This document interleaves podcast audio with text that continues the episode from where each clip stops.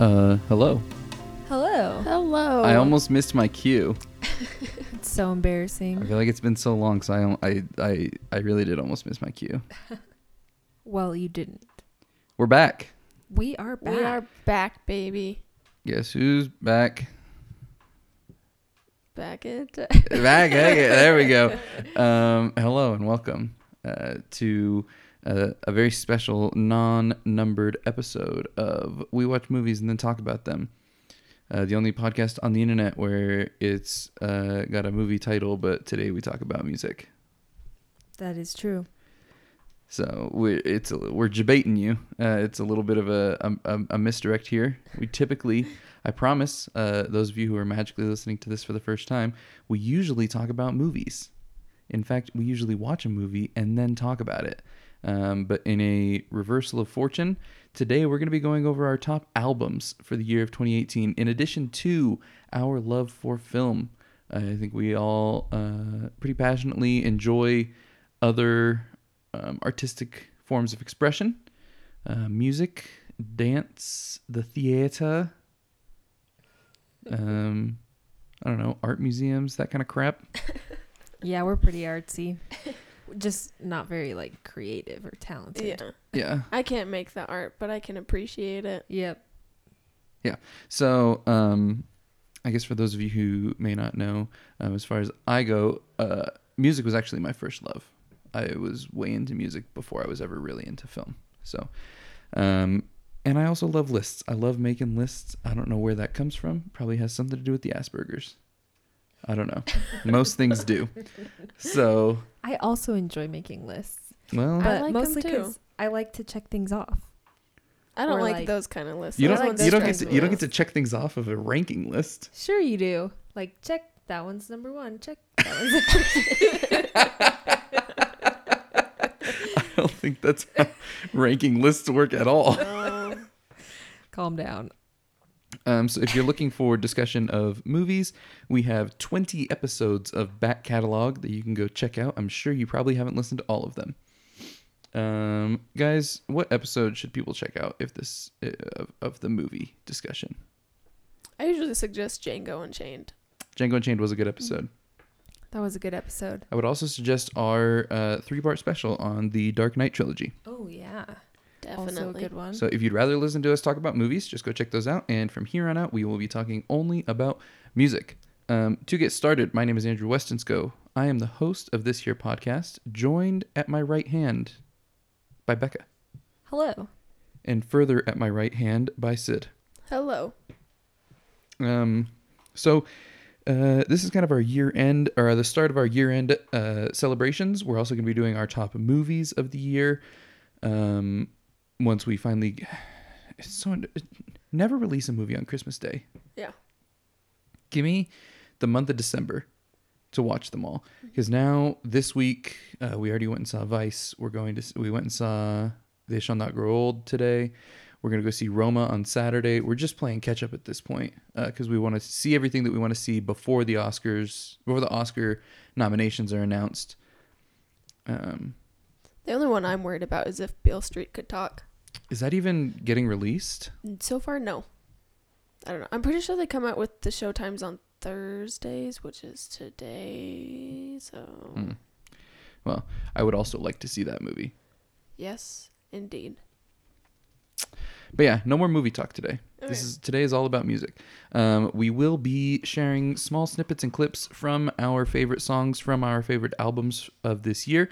Um, we will be doing so under the property of Fair Use. This is a uh, a review podcast, and we will be reviewing this music as we talk about it. So um, we're not breaking copyright laws. I looked it up. Good job. So Smart. none of us are going to jail. Yes. For that reason. at with least. that said, um, we have contributed heavily to the streaming numbers of all of these albums that are going to be mentioned. Um, but if you enjoy the small clips that we share, uh, please do your part to go out and contribute to the streaming numbers of the albums as well. Um, goes without saying that everything mentioned here is definitely worth your time. So, um, we have kind of a cumulative we watch movies and then talk about them. Uh, top 10 albums for the year of 2018. Uh, we're doing albums. We're not doing songs or singles or anything like that. We're just talking about albums here. Uh, we're film people. We like complete pieces of art. So we're talking about complete albums. Uh, things taken into consideration are whatever the F we want.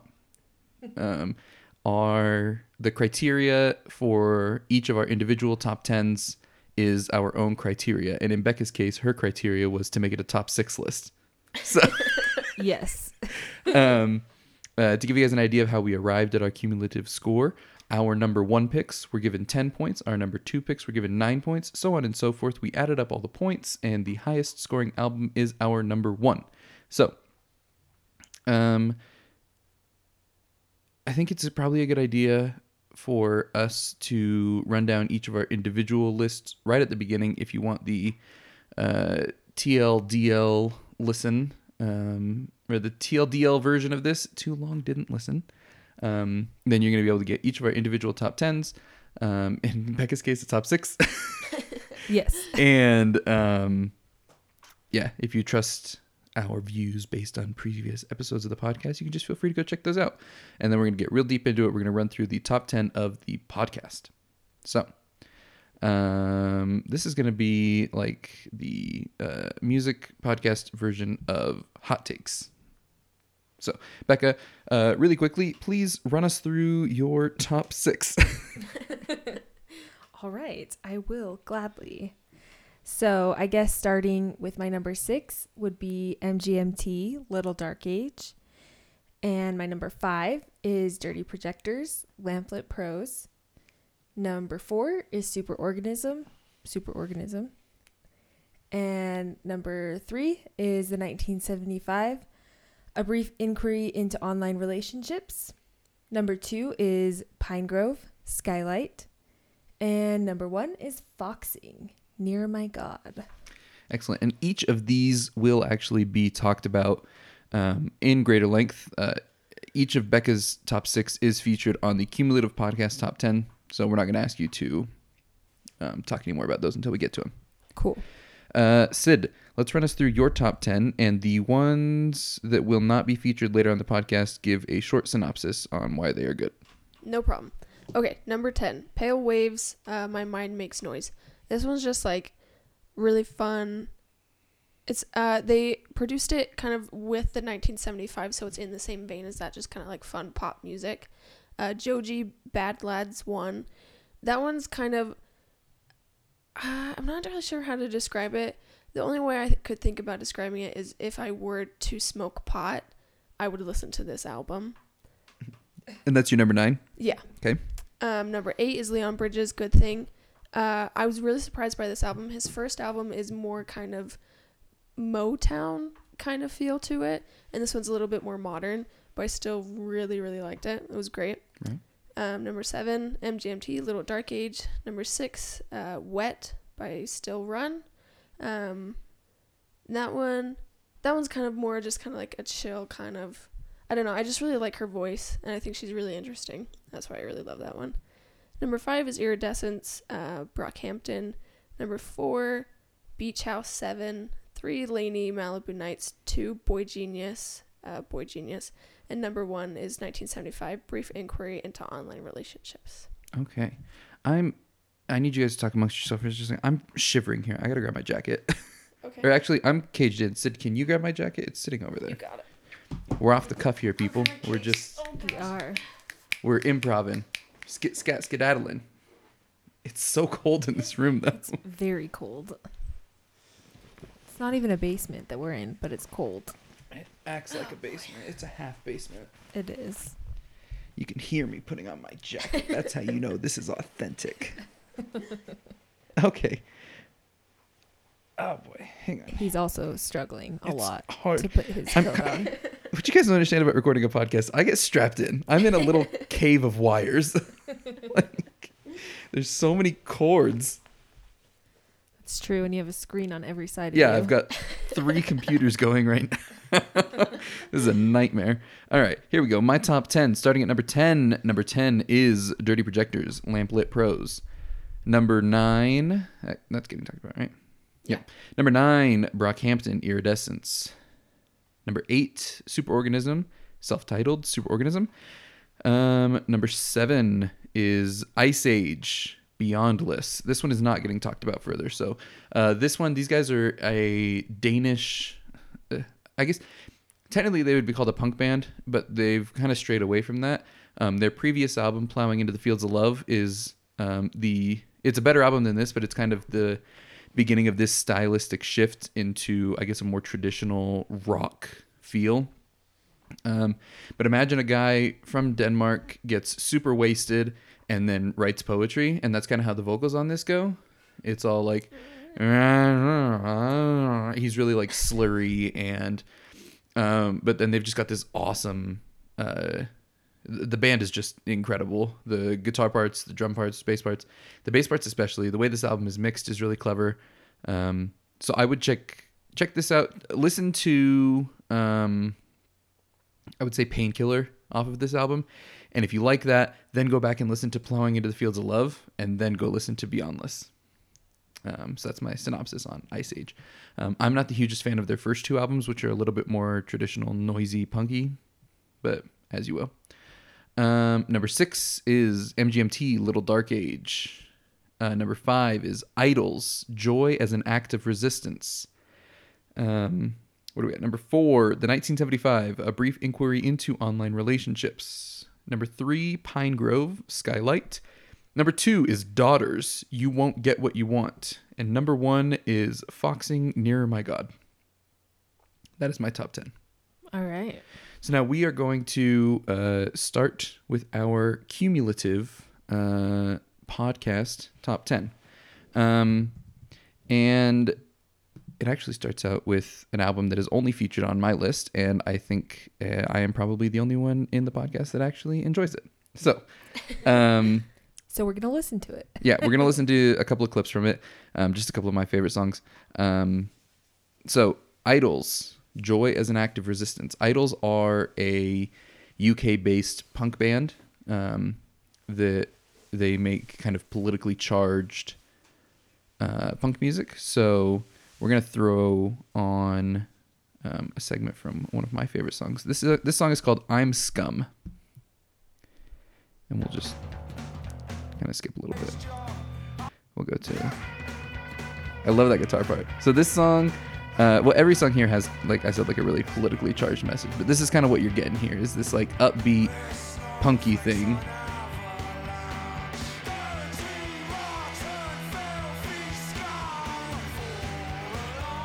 So it's pretty good. I like it a lot. It's I really, really like that. it's it's really groovy. It's loud. It's irreverent. Um, he uh, he. There's kind of no no lines that don't get crossed here. Um, everything is super political. Um, there's a song where the the chorus. uh, The beginning chorus line is "My best friend's an immigrant," and then he kind of goes into the whole immigration situation, like kind of intensely. Um, there's a song, and that song is uh, called Danny Nedelko. There's the song Samaritans, which is kind of an ingenious concept. He talks about how, uh, in the chorus of the song, he talks about how masculinity is a mask that we wear, um, but it's a mask that wears him, like wears on him, kind of a thing. Um, so that's really cool. Actually, we'll just jump in here really quick. Here we go. I think.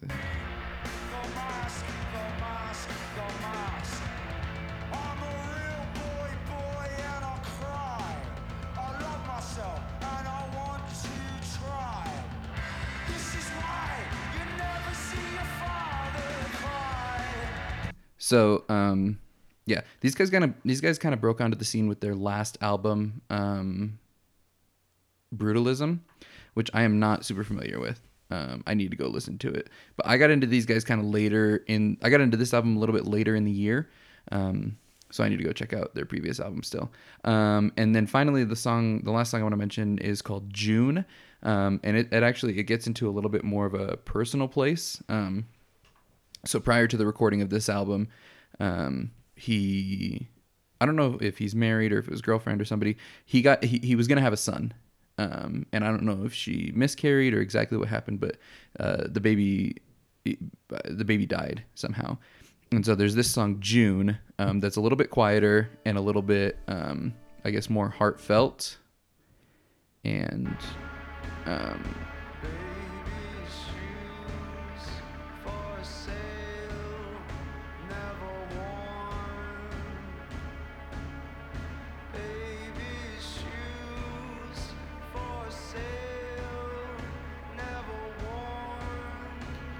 So the the lyric he repeats there is "baby shoes for sale, never worn," and I forget who the author was. Um, the the story behind that.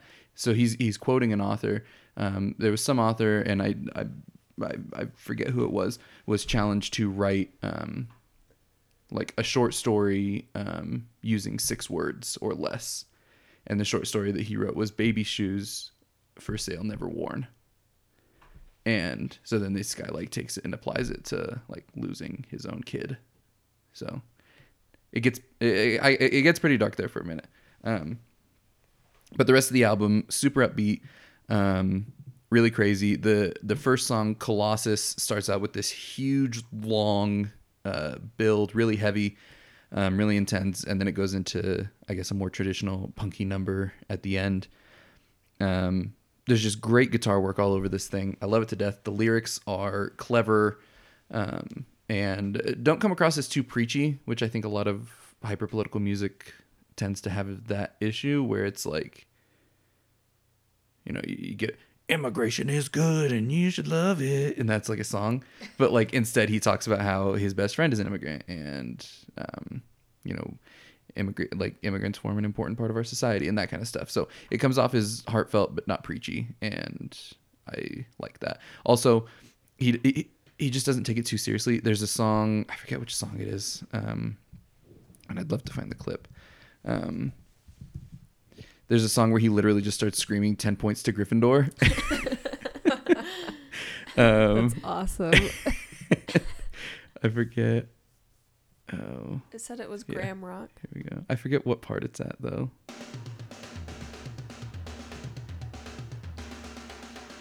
I'm sorry your granddad's dead. Lovely spread.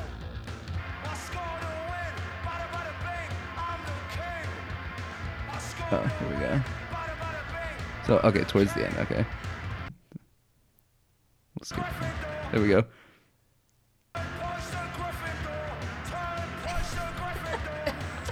Turn, push the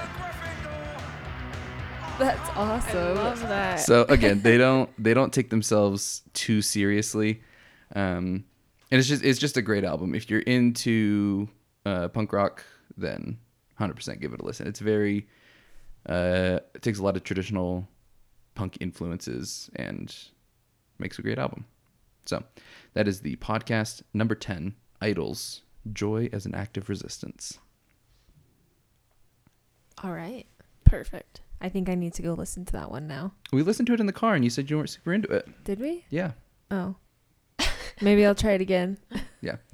Um yeah, so that's that. Moving on to the podcast number 9. This is a tie. Number 9 is a tie in the points awarded between Beach House 7 and Dirty Projectors Lamp Lit Prose. So, Sid, uh, you are the the Beach House master. Um, I have not really listened to Beach House for like 10 years. So, Well, I wouldn't say I'm a master. I would say like in the past few months I've been getting into them more. I honestly didn't listen to this album till like this past week, oh, but as I was listening to it, I was just this is great. Um I would probably say their best from this album are either Dive or Woo.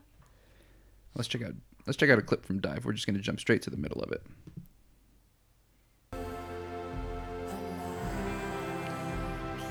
This is basically as I remember the beach house sound being. So Yeah. They're very consistent. You can count on them for that.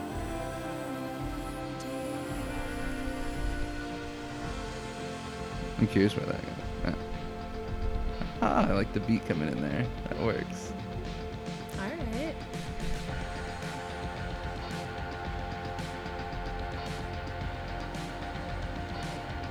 I actually really like this. Yeah. I would say this one gets a little bit more upbeat than their past ones. but it's good.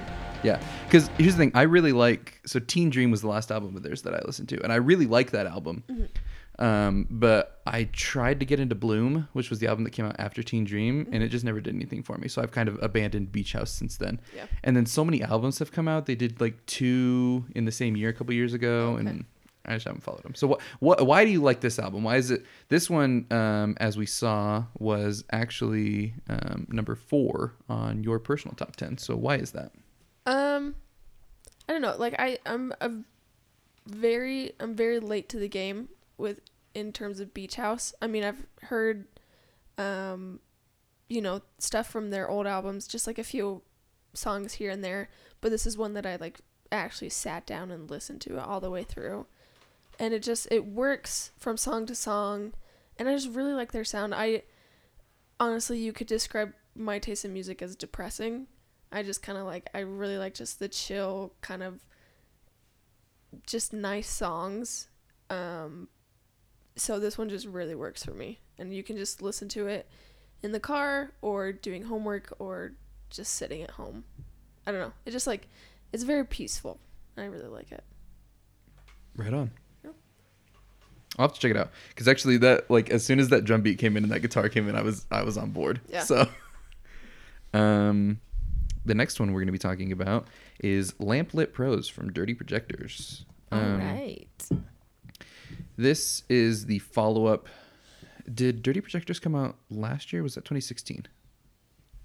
With oh, Dirty Projectors was 2016. Was it 2016? So he took a whole. No, it was No, no, 2017. no, You're right. So Dirty Projectors came out last year. So um, for those of you who are not in the know on the Brooklyn music scene, uh, personal relationships, um, Dirty Projectors um, was started by Dave Longstreet. Is that his name? I don't know. What is happening? Do you guys hear that sound? Yeah. weird. Um, yeah, Dave Longstreth. Um, right?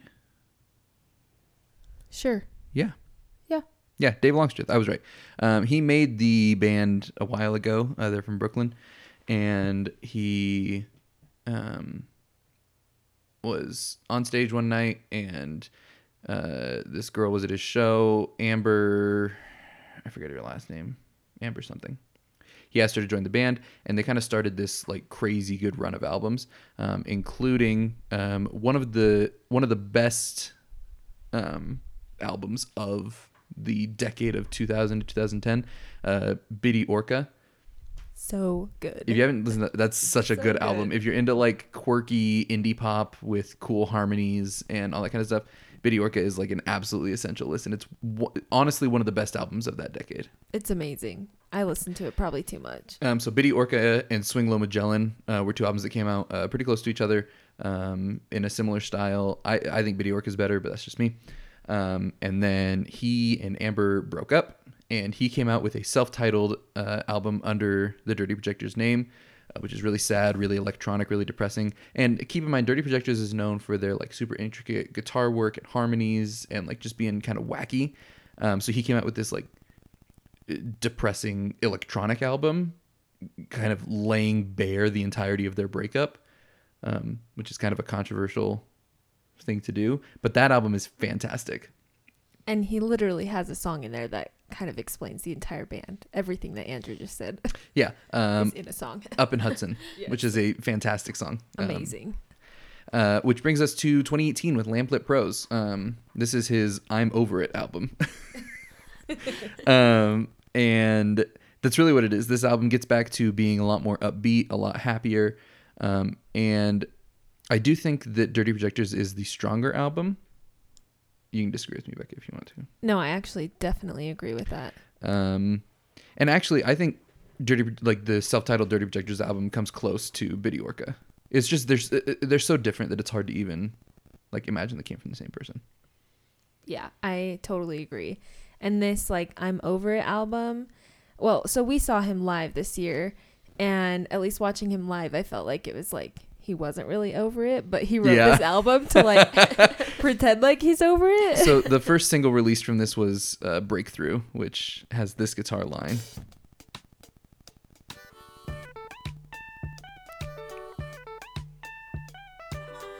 which really annoyed me the first few times that I heard it, honestly. But this song has like super grown on me. It's so good. I love it. It's just a lot of fun. This whole album is a lot of fun. Well, Yeah. the first half. Yeah, the first half is really fun. It gets a little bit, uh, well, I don't know. I think a lot of it's fun. I honestly don't love the second half, but the first half makes up for it. Yeah. Um, there's a lot of it gets back to a lot of the signature stuff that Dirty Projectors is known for. A lot of the intricate guitar work. Um, he does get some of the harmonies. Um, he even gets a little groovy here on Zombie Conqueror, which is great.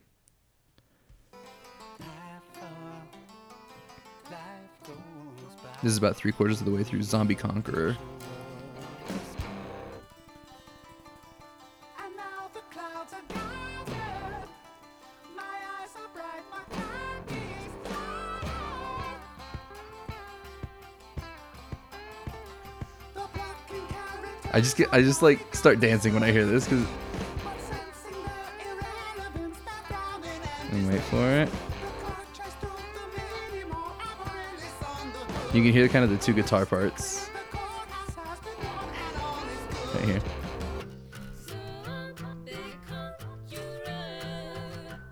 I'm trying so hard not to sing along. I know, because I'll sound awful.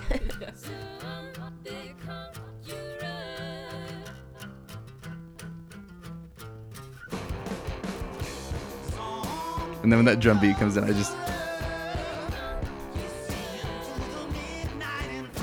Honestly, I think why this album is so high on my list is because we saw them live, and that show was just amazing. the show was so so. The show actually happened before the album came out, so the show was the first place that we heard all but like two songs off of this album.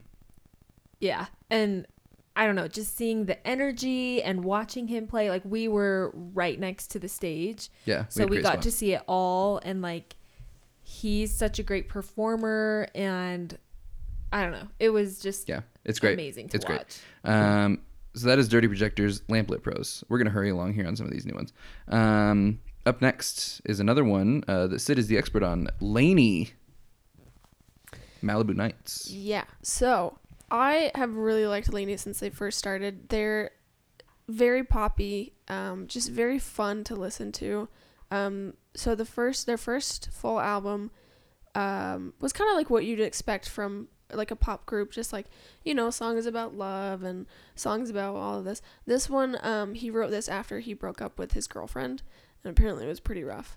Um, but just I don't know, the whole album it just feels very genuine and honest. And even still, the songs are still really fun. And it's not a very long album. I was really worried when, because they came out with this uh, just a year after their first album. So I was worried they weren't giving it enough time. But it's Oh, and their first album is really good. like an hour long, Yeah. and this one's only a half hour. so- Yeah. wow. Yeah, so I don't know. It's just it feels very like the songs are fun just as is, but if you listen to the lyrics, it feels very vulnerable and just very authentic. If you want to be bummed out about a breakup, Yeah. so I was really sad that I've never gone through a breakup listening to the album. So um Somebody- if anyone somebody please break up with Sid. yeah, just to date for like a week or so, break up with me, then I can really just enjoy it. Well, there you go. Um, we're gonna share a clip with the people. Which song? Um. Well, my favorite one is Malibu Nights, but that one's the most depressing. Well, who So, cares? All right, let's do it. Halfway through the song.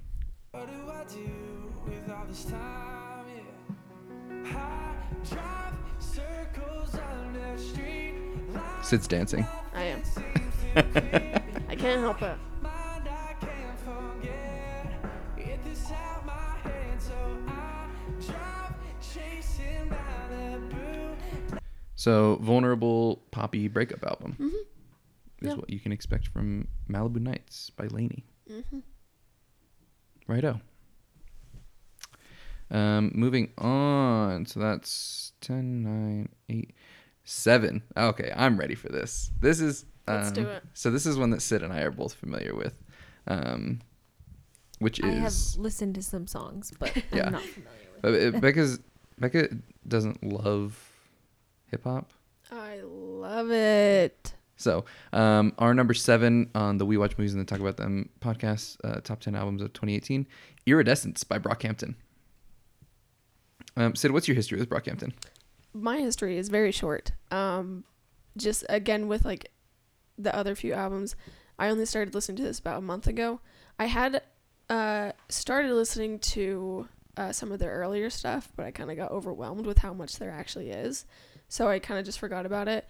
Um, but I remember distinctly listening to this. I like got onto campus and I was like, oh, I should probably start listening to this. And then New Orleans just started, and I was like, this is amazing. I am in for a good time. And I was. It's so good. It's so good. Uh, for those of you who don't know the story of Brockhampton, um, they are the best boy band since One Direction, um, self-proclaimed. Uh, last year, they came out with three albums, uh, part of their Saturation trilogy. Um, and as Sid said, it's hard, it's daunting to get in because there's a lot of music to get into. Um, I first heard Brockhampton right after Saturation One came out. Um, and I don't know if it just didn't click for me or what. But once Saturation 2 came out, I gave it another shot and was just blown away. And Saturation 2 is still probably my favorite album from them. Um, but then I was I remember when Saturation 3 came out, uh, listened through that. Um, I placed the Saturation trilogy as my I cheated and put all three. Uh, the Saturation trilogy was my number 2 album of last year. Um, only beat out by uh, I just lost it. Mount Eerie with a crow looked at me, which is the saddest album that has ever existed. It absolutely is. Um, Right so up my alley. oh no, this is. Do you know what it's about? No. So it's about his wife dying, Oh boy. and like he wrote and it. it's like so raw. He wrote it in like the immediate aftermath.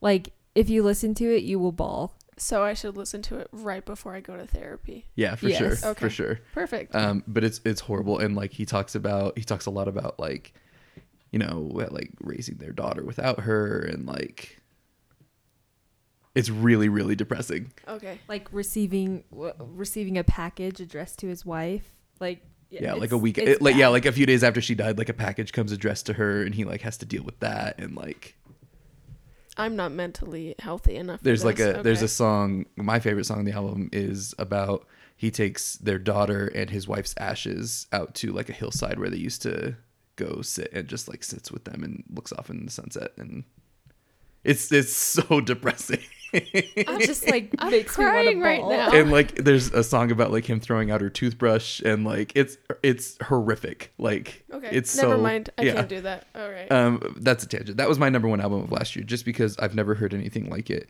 and incredible. But back on to Brockhampton. Brockhampton.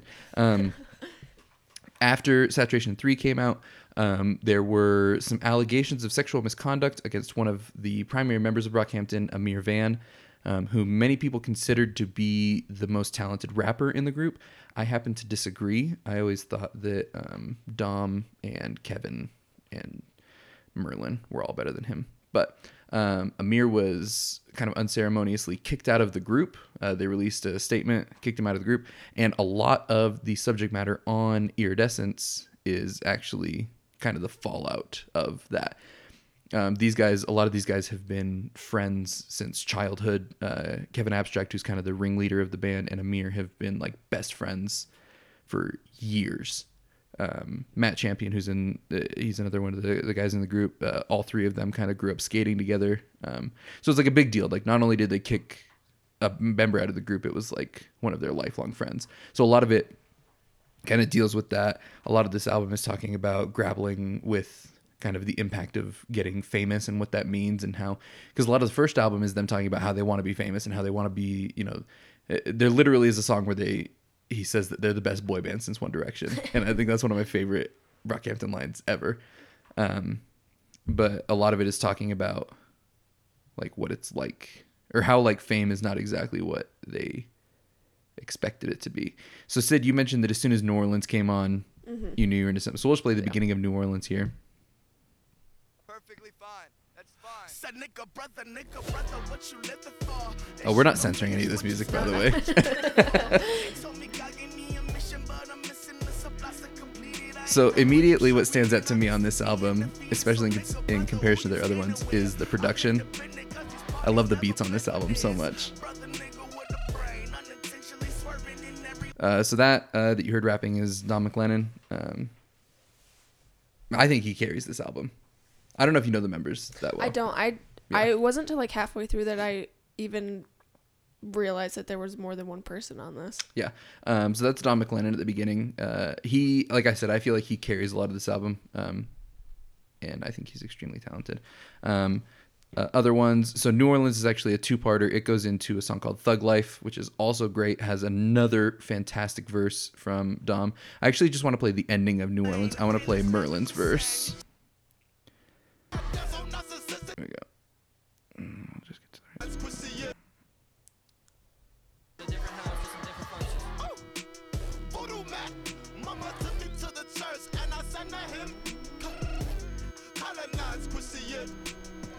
Now I'm losing my religion. God, so narcissistic this millennium.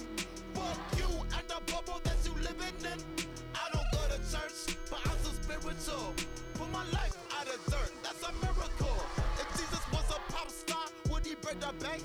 All these diamonds in my face, I'm shining like the day. I'm living in my prime, man. What can I say? If the service is an hour, I'm an hour late. So that's uh, Merlyn Wood.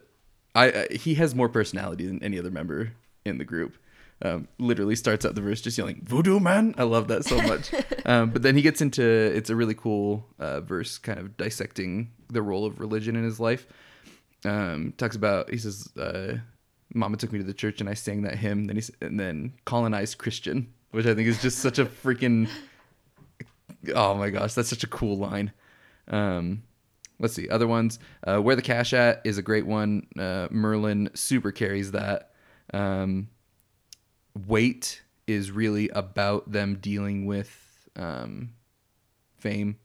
There's a whole verse where Kevin talks about how like he says like he missed his life before the cosigns, basically like when things were simpler. Um, J'ouvert is super high energy. Um, Joba kind of goes off on this. We'll just skip to. This is Joba's verse.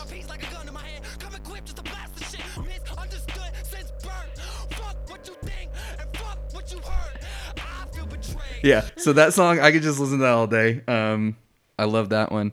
Uh, and then the end of the album kind of gets a little bit more sentimental. San Marcos is pretty much just like a soft rock ballad, and then Tanya is uh, again kind of referencing. I guess it's kind of this dichotomy between like being famous but like also feeling worthless. So it's interesting. I don't know. What are your favorite songs on here, Sid? Um, I actually the uh, New Orleans, uh, Tanya, and uh, San, San Marcos. Those are like my top three right now. Yeah, they're great. Um, District is also really fun. Uh, but yeah, so Brockhampton. Uh, if you like Iridescence, go check out the Saturation trilogy. I think Saturation 2, 3, 1 is the order of how good they are. Uh, Saturation 2 has some of their best songs. Um, so, Junkie, just go listen to Junkie uh, off of Saturation 2. That's their best song that they've ever released. So, Brockhampton, Iridescence. Moving on, uh, tied for number six. Uh, first up, Boy Genius. I'm gonna stay quiet on this one because I don't. Well, I guess I can give the background. So, Boy Genius is a supergroup formed by Lucy Dacus, Phoebe Bridgers, and Julien Baker. Um, I've listened to a couple of songs, but you guys really are the the experts here. Actually, I haven't listened to it a ton, but I do know it. Yeah.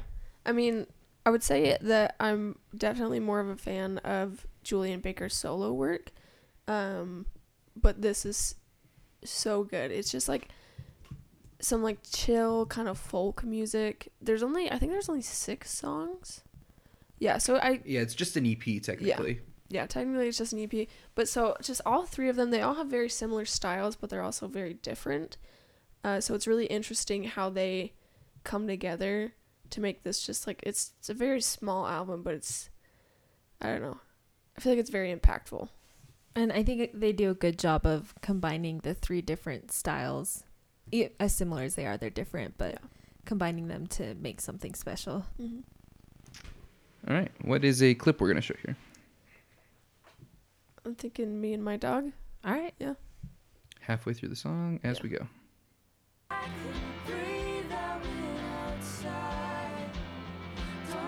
Also, their voices sound incredible together. Yeah. They really do. Oh my gosh, them live, freaking acapella. Amazing. Uh, Except they wanted us to sing along and we didn't know the song. we got it by the second verse. yeah. Um, I also want to play just a little bit from Salt in the Wound. That's a good one. That's the one where Julien Baker like comes in over top really loud, right? Yeah. Singing. Yes, towards the end. Yeah. This was the first song I heard from them. She also shreds.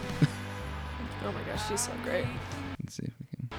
Yeah. Julien Baker is so talented.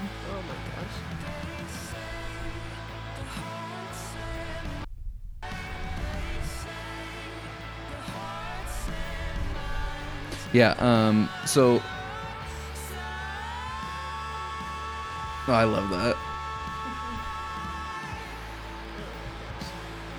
So I never like Becca kind of got me into Julien Baker honestly, and I listened to her a little bit, but I never like super appreciated her talent until I listened.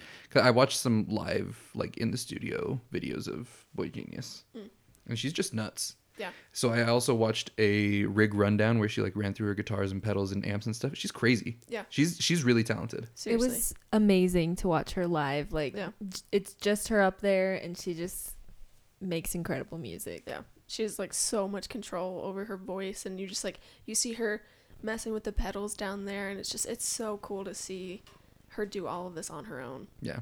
She has she has crazy pipes on her. Yeah. Like for such a l- cute little girl. She's she, tiny. Yeah, she's tiny. Yeah. And she speaks so quiet. Yeah. They're all like super soft spoken and just like really cute and I love them. Yeah, they're amazing. And yeah, so listen to this album, but also all three of their separate Yeah. work. I would is say great. if you really enjoy this album, go on to the uh, to their other stuff. I I would say that this i- in style Boy Genius is probably most similar to Lucy Dacus, right? Yeah, I would say so. yeah, So I would say like probably go this one, Lucy Dacus, Julien Baker, Phoebe Bridgers. yeah, Yeah. Yeah. Um, as far as raw quality, I do think that it probably Julien Baker's probably the most talented, and then Lucy Dacus, and then Phoebe Bridgers. Yeah. definitely. Lucy Dacus, um, I don't know her album from this year. Last year, she had a really good album come out though. This year is so good. It's really good. So, um, yeah, I actually got uh, Lucy Dacus on a random uh, Google Play radio station. Is how I found her. All right. So, uh, so that is Boy Genius. Um, it's really good. It's short. Mhm. We're talking 20 minutes here. Yeah. Just go listen to it. It's worth your time. If you're into indie rock at all, it's gonna be worth your time. And hopefully these guys do more. I would love it. I think that would be great. Um, the next one is also tied for six is Daughters. You won't get what you want. Now this is gonna be the one that everybody's gonna hate. This is a hard one to get into.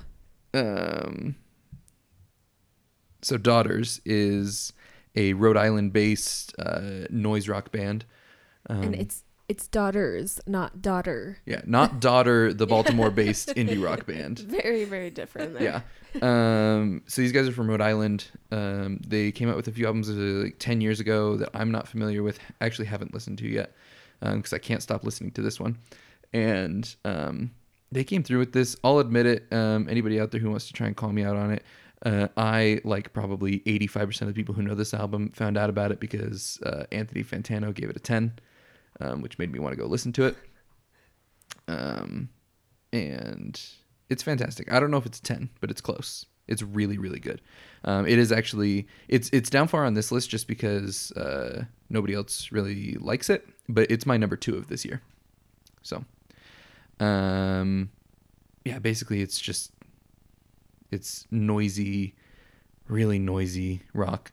Um, we'll just do a, a couple of small clips here so that you guys don't have to suffer through very much. Um, uh, just a few of my favorite songs. Uh, this one's called "Long Road No Turns."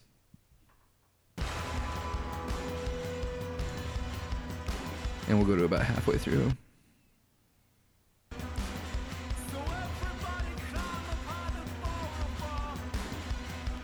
And just the, uh, the guitar noises that he gets. I don't know how he does it.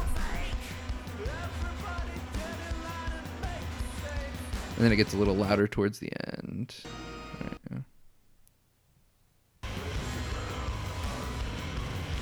But it's like that. It's it's really a lot of it is really repetitive, like that kind of trance inducing. Uh, the next song, this one's called "Satan in the Wait," is just awesome. Towards the end, it gets really kind of crazy.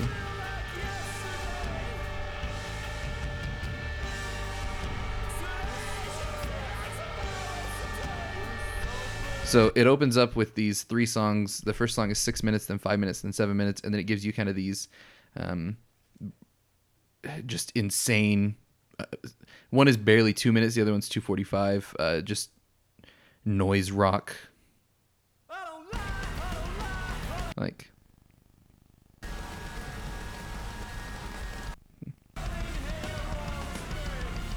And they go through like multiple phases in two minutes. It's really nuts. Again, the, the thing I love about this is just the aggression, uh, the guitar noises. It's really, it's really, really influenced by uh, the last three Swans albums, which um, I maintain a list of albums that I think are perfect tens. And actually, all three of the last Swans albums are on my perfect 10 list. So anything that's like heavily draws influence from that, I'm super on board with.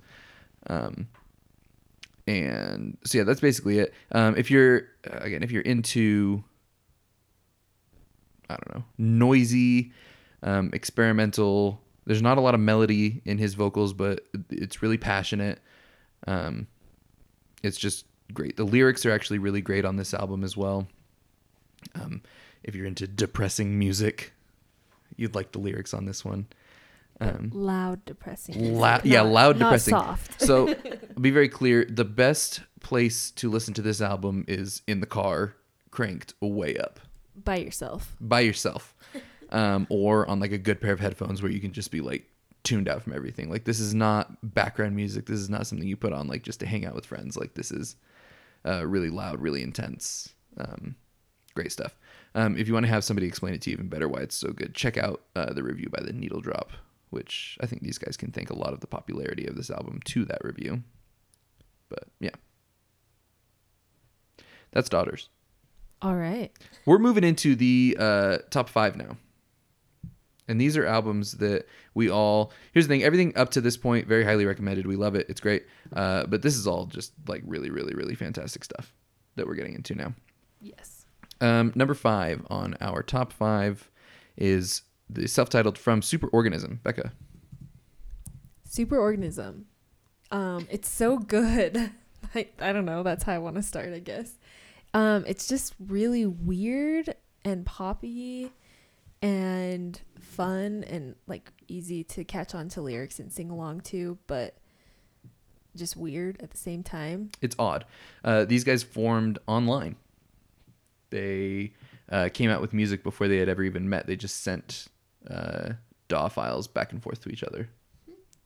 Um, what are we going to share, Becca? Everybody wants to be famous.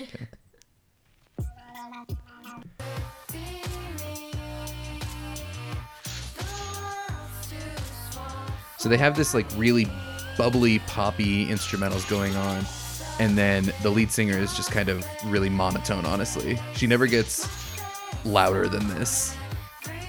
Yeah, and like good melodies, like I said, easy to catch on to, but it doesn't feel like a regular pop song because it's got all that weirdness. A lot of weird sounds, a lot of like cash registers and like, it, like Or like horns honking. Like there's a couple songs that you don't really want to listen to while driving. we'll just relax, really. Yeah, yeah, that's the main one. Um, check out their Tiny Desk concert if you want to see a little bit of what they do.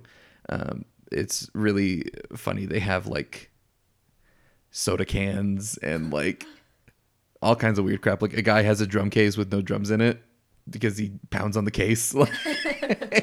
They're just weird. Um, on top of that, uh, something for your mind is really really good. That's this one.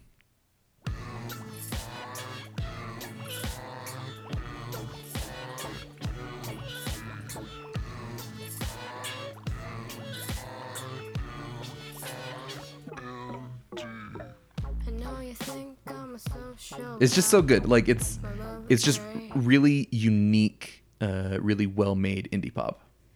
yeah, and so fun to listen to at any time. I think that every song on it is great and in the right spot. The album does flow really well. I know Andrew doesn't like every song, but I don't like. There's a couple songs that I think are a little weaker than others, but what but it's really good. It's very very good. This one was Becca's number three and my number eight. So, what are you gonna do? Yes, it's a good album. So it's our Number five. number five as a group. Uh, moving on, number four um, is a band that everybody's heard of, but maybe hasn't heard this album, and that is MGMT, Little Dark Age. Um, raise your hand if you know Electric Feel. Every hand in the world. goes Every up. hand in the world goes up. Everyone knows Electric Feel. Everyone knows Time to Pretend and Kids. Um, but uh, MGMT sucked there for a while. Yeah. Uh, Congratulations is an okay album. That's their second album. Uh, their self-titled is Hot Garbage. And then they just out of nowhere come out with just a really good synth pop album. Yeah. like I don't think anybody saw it coming, and I slept on this album for a long time. Yeah. It's really good. Um, this is the self-titled track.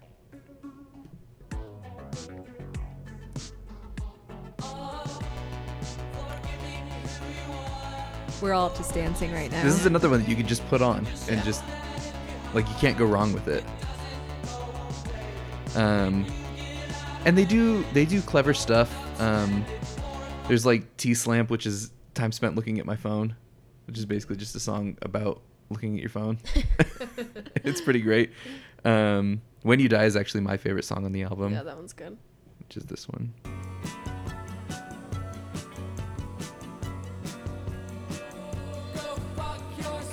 I didn't actually mean to just instantly go to that line, but It's all right.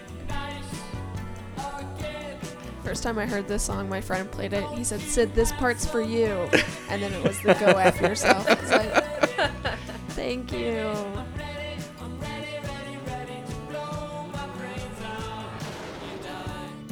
it's just so it's so awesome. And then there's uh, she works out too much, which is about a couple that met on a dating app, but they break up because the girl, uh, the the dude doesn't work out enough for the girl, and the chorus turn of phrase is the only reason it didn't work out is he didn't work out enough, Yeah. which is such a freaking great lyric that I can't even get over. It. so good. I was listening to this album the other day while I was working out, and it was Yeah. really fun.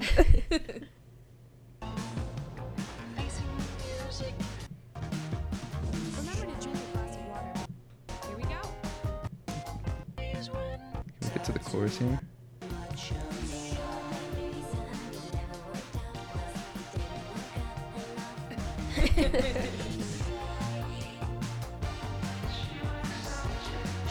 it's just a great album and it it the, it could be easily thought of as front loaded because it starts out so strong.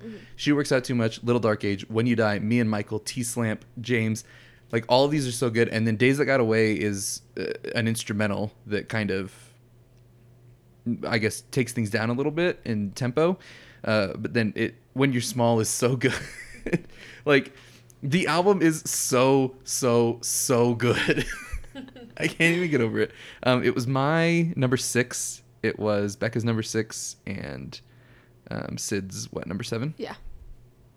Um, which really speaks to the quality of music that came out in 2018. 2018 has been such a freaking great year for music. Yeah. So, um, that is MGMT.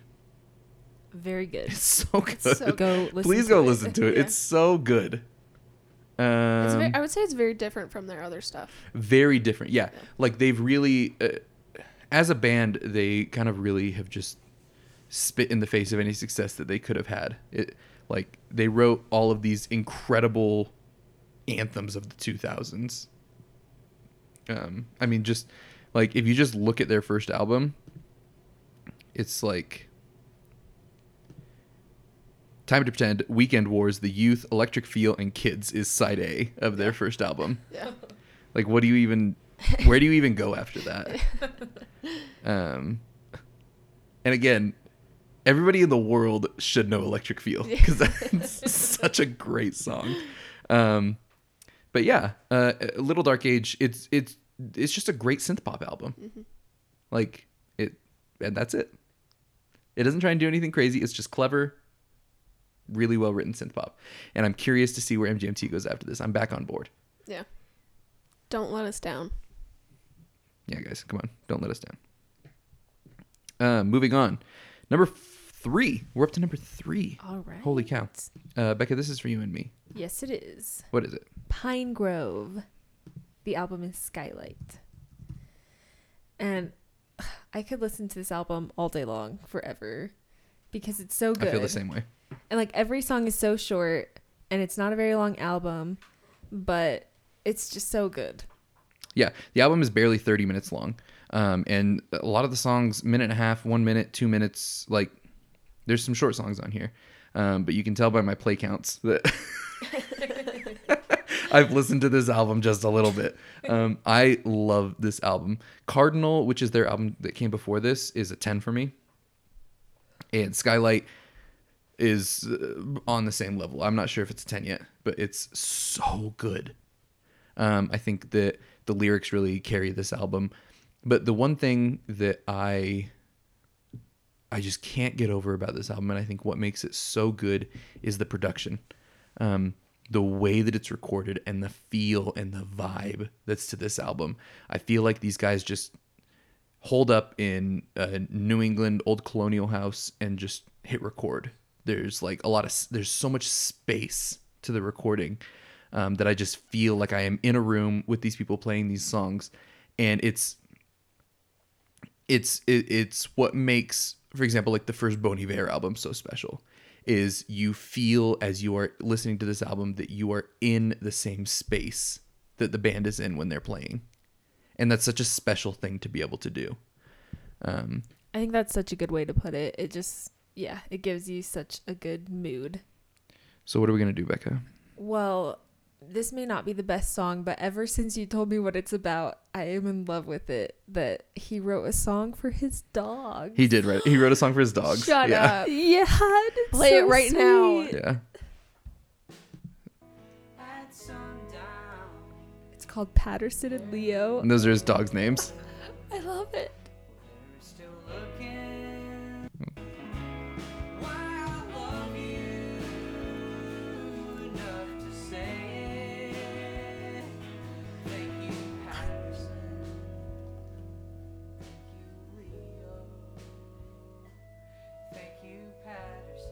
The cutest thing I've ever heard.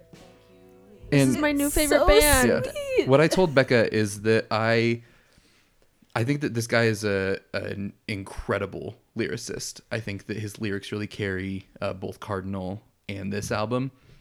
But I I just I love the headspace that he's in to be able to write a song thanking his dogs for their friendship.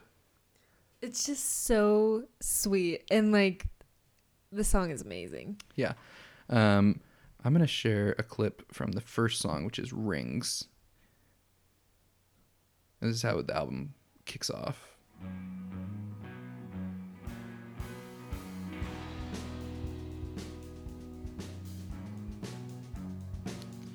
Uh, We'll just skip a little bit. Here we go.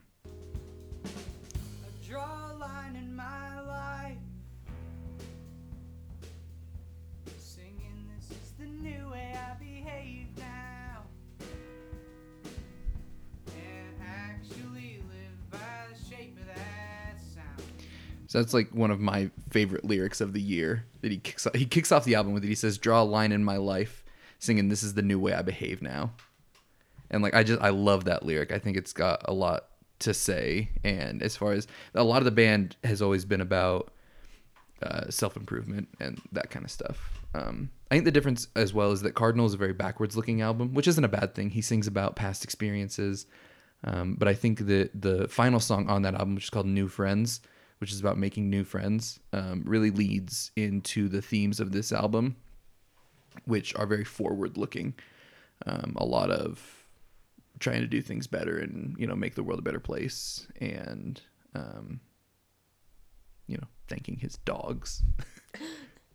uh, the the title track on here, Skylight. The um, we'll just play the chorus because it's really yeah, really really, this really is good. my favorite song on the album.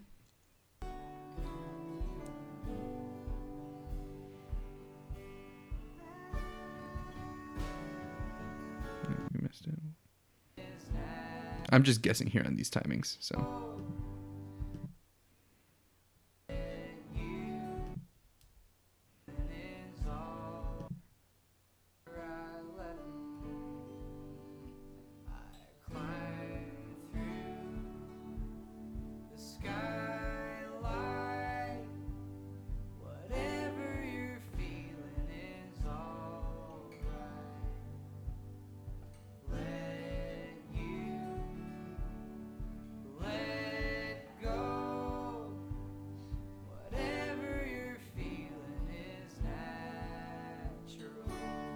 yeah, so that song's really good. Yeah, I love those lyrics. um, really everything on here. This album, like I said, this out and to put it in perspective, like this is my number three for the year, and it might be a ten. Yeah, it's my number two. So, um, it's beat out only by Daughters, and we'll get to. We'll actually talk about it next. So, um, Pinegrove Skylight, Uh, such a just a freaking incredible album. And like I said, when you listen to it, something that goes underappreciated by a lot of.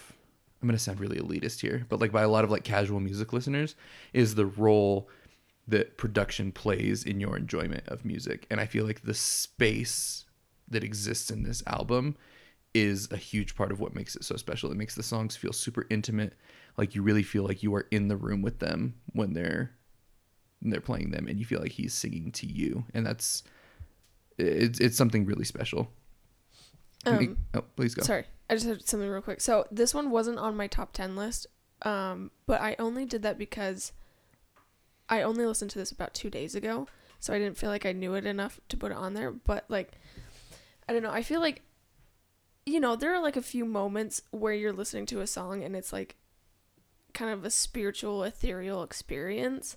And I've had a few, and this is kind of one of them. Just like you know, you listen to it and it immediately takes you back to the first time you listened to it. Um, so I'll I'll say this wasn't on my top ten list, but it's one that I'm most excited for out of all that we've talked about. Yeah, um, it, really like Becca and I just kind of listened to this on repeat. Oh yeah, it's just like constantly playing. It's always playing. Um, Like- yeah, I just want to sit on top of a mountain and just listen to this for eight hours. yeah. yes, Um, best songs on here. Um, all of them. I can't decide. I think Intrepid is my favorite song. I do like Intrepid. Skylight is my favorite though. I think Um, Intrepid, Rings, Skylight, Easy Enough, Darkness, Angelina. Angelina. Uh, we're just naming of most of, the album. Light On. It really is. This album might be a 10. Yeah, So. I think it probably is. If you don't like it at first, honestly, this album was a grower for me. I was really, I because I love Cardinal so much, but Cardinal is a lot. Uh, it feels weird to say heavier, but a lot more driving in a lot of its songs. Uh, and this is kind of more meandering. So it took me a while to get used to it. So if you don't like it at first, give it another shot. Um, number two right. is on actually the uh, number two is actually number one for both Becca and I. because it's amazing. Correct, it is. Go ahead, Becca. Okay. Uh, number two is Near My God by Foxing. And I haven't listened to any of anything else that Foxing has done. Um, a little bit of a background for people who are interested. Uh, Foxing started out as kind of a mathy uh, emo band. Um, their first album, Albatross, is uh, really good actually. As far as if you're into like third wave emo, it's really good. Um, their second album, Dealer, is really boring. I think they tried to go too quiet. Um, but then with this album, they actually, um, again, you want to talk about the importance of production. Uh, it was co-produced between uh, the guitarist of the band, I forget his name, and Chris Walla, who is actually the guitarist for Death Cab for Cutie. Um, and I don't normally uh, enjoy Pitchfork reviews, but um, they did point out something that I thought was really interesting. That basically Chris Walla has a habit of um, reminding bands when modesty is no longer their most desirable attribute, and he points specifically to Transatlanticism by Death Cab, because that's when they really got kind of big in their sound, and it's really the modern Death Cab sound defined. Um, so apparently they wrote this whole Foxing wrote this whole album and they were literally going to scrap it and just start over because they thought it would alienate fans too much or um, that it wasn't like what people were expecting from them. And Chris Walla basically stepped in and was like, uh, "Forget your fans, forget what anybody's expecting from you. You write the album that you want to make." And this is the album they came out with. and it's so good and andrew's better at like explaining the background behind albums uh, but it's called near my god and kind of like the theme of the whole album is that they're just like going down like the titanic with their music and like making a stand i guess. Just like this is what we're gonna do because this is what we love and like it or not we're going with it. Yeah, which so the the title is super meta in that way, and I think it's super awesome. So basically, uh, the idea being that the as the story goes, that when the Titanic sank, the band was playing "Near My God to Thee," and so the idea being that uh, the band is the Titanic, so to speak, and they're going down playing this, even if they like even if this causes all their fans to abandon them and they're going down forever. Like this is the song they're going down playing. And that's like absolutely the feeling that you get from listening to this album. It's just like big and like out there and you just want more of it and it's just like so powerful and confident. Yeah. That's a good word to put it. There's a lot of confidence to this album. Uh, this is from the first song, Grand Paradise.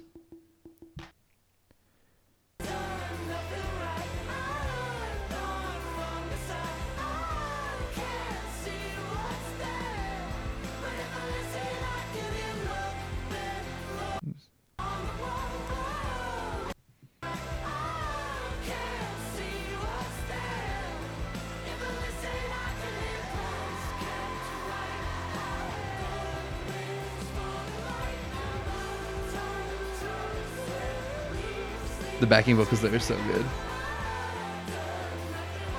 Um, I think this is So also good. this is also an album that benefits heavily from us having seen them live. To be frank, I called this album my album of the year before we saw them.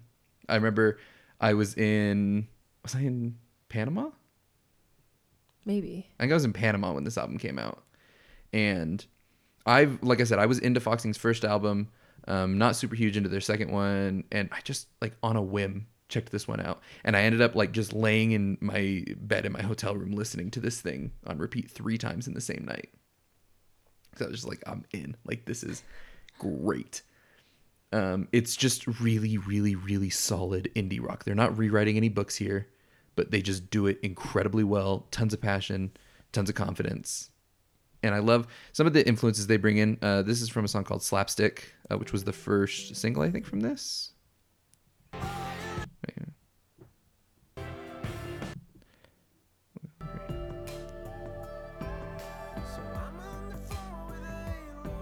And again, this this thing is just immaculately produced. It sounds so good, and everything is mixed so well. Each of the instrument tracks is right where it should be. When that kind of chuggy guitar is in there, it's just right where it should be. Um, this is Gameshark, which is my favorite song on the album. I feel like this is the most like out there song, I guess, or like like the biggest song to me. If I'm not mistaken, this was the first song written on the album. okay.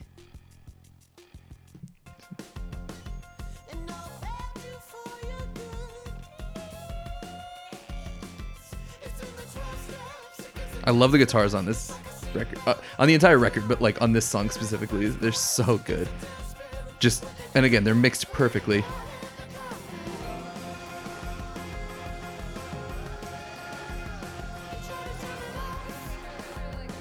Um, Five Cups is this nine minute long. The first four minutes are a song, and then it just kind of does this like ambient breakdown. But it's really good. It's really interesting. Yeah. I love listening to like Near My God and Five Cups back to back. Yeah. Um, one more bastardizer. This is another really great song.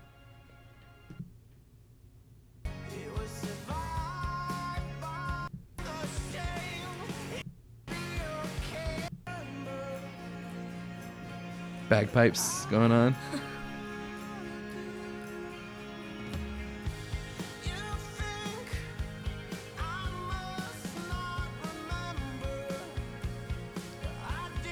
So this one I could literally talk about forever. This is my album of the year, Becca's album of the year as well. And I think it is honestly because we saw them live. Like, like, like I said, this album has so much confidence, and then when they like play it live, oh, it's just like so powerful. We saw them at a venue in Salt Lake City called Kilby Court. Um, It's really tiny. yeah, it's it's a Really garage. It's literally a garage. Uh, for, for you non-SLC locals, um, everybody in Salt Lake knows Kilby Court. Uh, if anybody outside of Salt Lake is listening to this, Kilby Court is basically it's just a garage. So uh, the singer spent most of his time standing on the monitors and just like pounding on the ceiling in time with the music, and like came out into the crowd a few times, and it- just a really spectacular show, um, and kind of puts the album. So this one I was already considering it to be a ten and probably my album of the year before we saw them live, but seeing them live, I was I was just sold. Yeah, it I was, couldn't get enough of it. It was amazing. So go listen to it. Seriously, go listen to it. It's so so so so so good. Um, and I have a hat from it. Four horses on it. The art for this album is great as well. All right. Um, so that is our number two for 2018. We made it. We made it. Number one. Our number one album of 2018 is the only album that featured very prominently on all three of our lists. It is Sid's number one album of the year. And honestly, by a wide margin, the most 2018 album on this list. If you had to wrap 2018 up in a bow and put it in an album, I think it would look like this. and that Yes. is uh, the 1975 A Brief Inquiry into Online Relationships. Yeah. so good. so here's the deal. I'll be upfront here. I did not expect to like this album. I have been like moderately interested in the singles from the 1975's past albums, like Chocolate and Sex and Someone Else and Oh Ugh. gosh. Like those are all great songs, um, but I they're so long-winded. Mm-hmm. Like they, what's the title of the album? Like Oh, I love it um, when you sleep for I so like it when you sleep for you so beautiful yet so unaware of it. like gag me with a spoon dude. What is that album title? Shut up. Like no. You're an idiot to name an album that. I love it. But um, and when this one was announced as uh, a brief inquiry into online relationships i was like what are you what are you doing dude? I'm eating my words. This thing is great. This was my uh, number four becca's number three and i did not expect it to be that high yeah, it actually took me a little while to get into this album. I think it was my third time listening to it that I actually like realized it was amazing. well and i had it on in the car and you were like i haven't heard this i haven't heard this I haven't. you like never made it to the back half of the album Yeah, it, it is a really long album. because it is a long album. Uh, it- it's it's only like three minutes longer than Near My God. Huh. You're right. But yeah, I guess I just It feels longer. I yeah, I never got to the second half of the album and I like never really gave it a try or like didn't fully listen to it. And then yeah, I was just playing in the car one time and I was like, "What? Wait a second. This is amazing." Just the the variety of sounds on this album are crazy. Um, there's everything from, I guess, kind of lo-fi guitar pop uh, to like jazzy stuff to um, just kind of acoustic pluckings to um, the, the Siri reading a weird story. Oh, Yet, yeah. like it's just really good. Um, I'm gonna come out and say it. I don't like "Be My Mistake." really, I think that that's one, a I think that's a bad song. I really like it. I feel like it's very out of place for the album, That's my issue with it. but I really like it on its own. I think it's great, but if I were to just listen to it all the way through, it would feel very out of place. Here's the thing: this album has such a great flow to it. Mm-hmm. Um, Give yourself a try. It starts off the album on just the best foot. Yeah.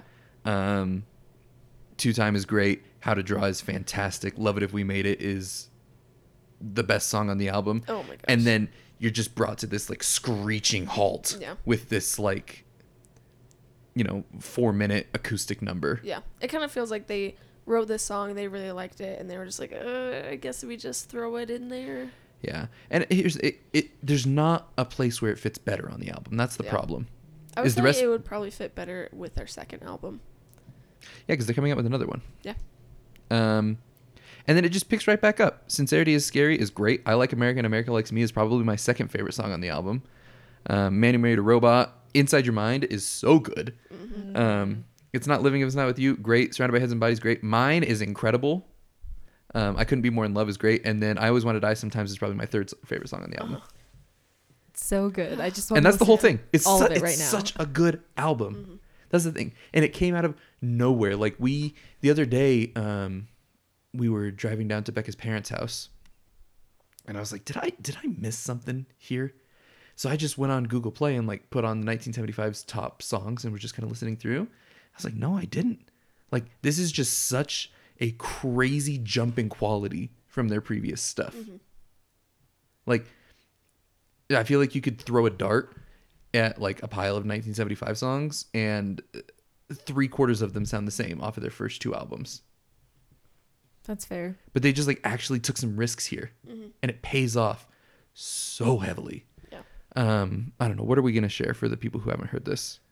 Um, I would say either love it if we made it, or I always want to die sometimes. Okay. How about both? Yeah, we'll do both. Yes. Uh, so this song, "Love It If We Made It," is actually just a song made entirely of 2018 cliches. He quotes Trump a couple times. Um, talks about um, immigration. Talks about um, just everything, and then kind of the chorus. He says, "Modernity has failed us, but I'd love it if we made it," which I think is just a great couple of lines.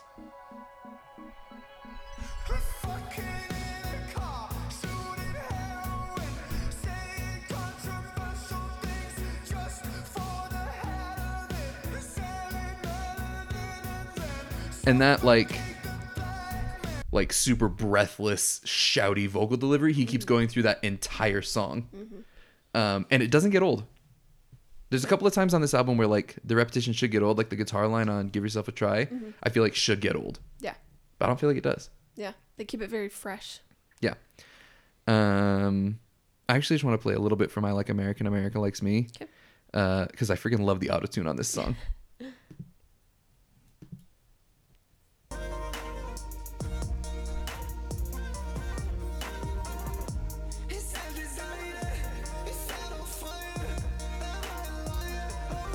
they really know how to. I feel like they really know how to play to their strengths in this album. definitely Yeah. In the past ones, it's very rock heavy, but this one they're experimenting more, but they know they know what they're doing, and they're doing it well. Hundred percent. I definitely agree with that. Um, and then this is the closer to the album. I always want to die sometimes.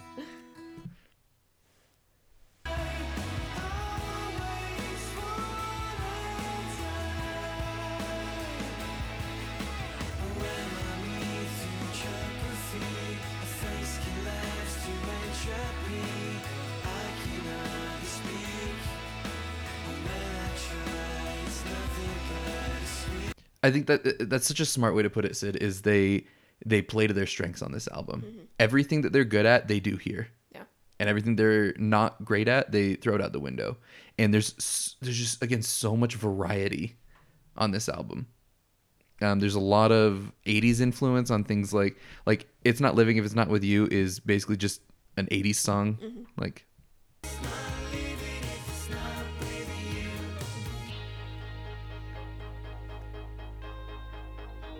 like this could have charted in 1985 like Yeah.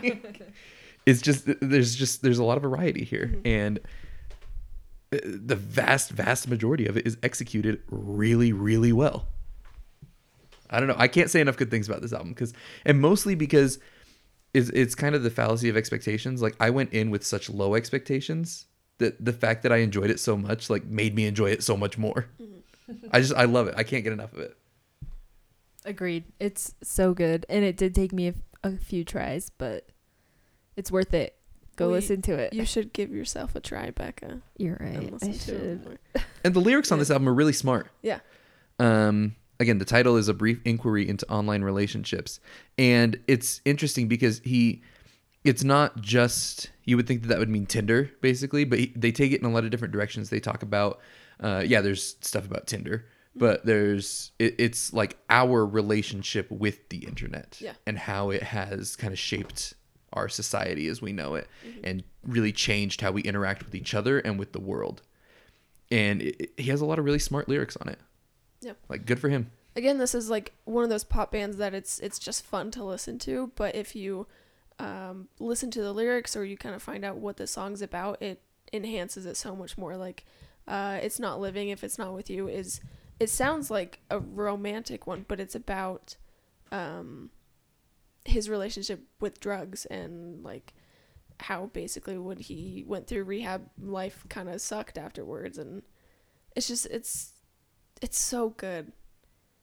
And yeah like the album is saying something about how we interact with the the internet but it's not in your face about it. Uh, I think some of my favorite lyrics on the album come from the song "Mine," uh, in which he talks about traditional family structures, but like not in a boring way. Uh, basically, how people are more and more reluctant to get married, and I think that's an interesting song topic. yeah as i was listening to it i was like oh this would be really nice like as a wedding song and then i was like But it's like about not getting married. maybe maybe not okay um, yeah. Is it- really? I I can't believe how much I like this album. That's how I will put it. Uh, well done, guys. Um, this is the first half of an era, as uh, Matty Healy calls it, uh, called "Music for Cars." Um, and I learned this very recently. In the bottom left corner of the album art, it says MFC noting that this is part of the music for cars. Uh, they have another album coming out uh, supposedly in May. Mar- yeah march or may one of those Um, what's it called? i think it should be just music for cars No, it has notes from a something. let me see I don't remember. Um, but yeah, if you've slept on the 1975, check this album out. Again, if you're not into like indie pop, you're not gonna like it though. I feel like one of the things that they do best on this album compared to their other albums, what is it? notes on a conditional form There you go. Uh, these guys really are just bad at naming albums. These are horrible album names. um, one of the things that gets really grating about a lot of early 1975 stuff is his voice. Um, it's high yeah and um, especially in something like chocolate. yeah I feel like i would say it's good but through a whole album it can be a, a bit too much especially when all of their albums are like an hour plus. yeah Um, but they do a, a really good job at having him temper a lot of the more grating aspects of his voice so that something like Love It If We Made It really hits mm-hmm. because that's when he really lets go and is Yeah. is crazy. Or something like I Like America and America Likes Me where they just like hide it behind auto tune even though you can tell even through the auto tune that he's just like like all over the place. Yeah. Again just a lot of really smart decisions on this album as far as songwriting goes. And i'll say it again production this thing is really well produced. It just sounds great. A lot of the electronic beats uh like towards the end of how to draw like when it kicks in.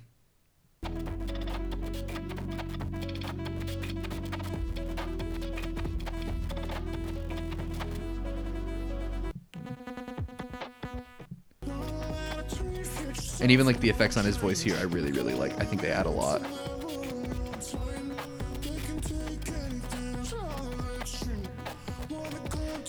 so uh, i don't know.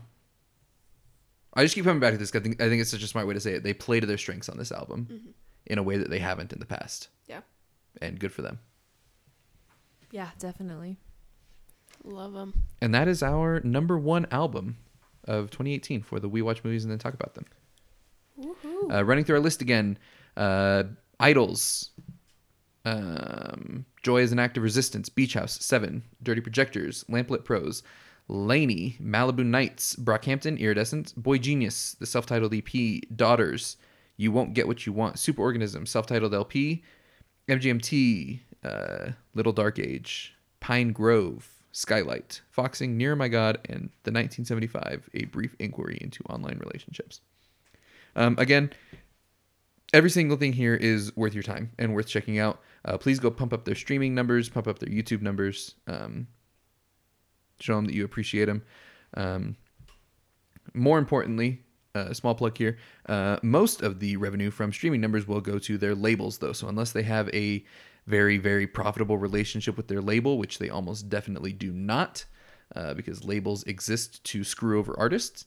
Um, if you really want to support your bands, uh, go find their website, buy their merch, uh, go see their shows, buy their merch there. Uh, show tickets and merch are how you really support a band. So um, if you want to support the band, go online and order something. Well, now I feel bad about not getting that Julien Baker shirt. I know. oh no. That's that's how that's how artists pay the rent is uh, through merch and shows, mostly merch. So they get their highest margins on merch. So if you really like any of these bands, um, or if we've turned you on to something new, uh, please consider supporting them financially through their merch pages, um, or if they come to town. Um, I don't know of anybody here that is like on their way into town. Brockhampton is skipping us this time, even though we sold out the show last time. 1975 is coming in April Where are they playing? at the UCCU Center. We should go. We should all go. We should. I already got my tickets. Nice. Okay. Um, I think that's gonna do it for us, though. Yeah. Think so. Yeah. Um, thanks, guys, for sticking on or sticking through this one with us. We know we are a movies podcast, but we also love music. So here we go. This is why. Um, stay tuned for our end of year festivities um, featuring movies. We're going to be talking about our top movies of the year as well as our Oscar uh, wants and guesses. Um, movies that we've been watching. I think we've all been watching a lot of movies. Um, specifically, Becca and I just watched Good Time.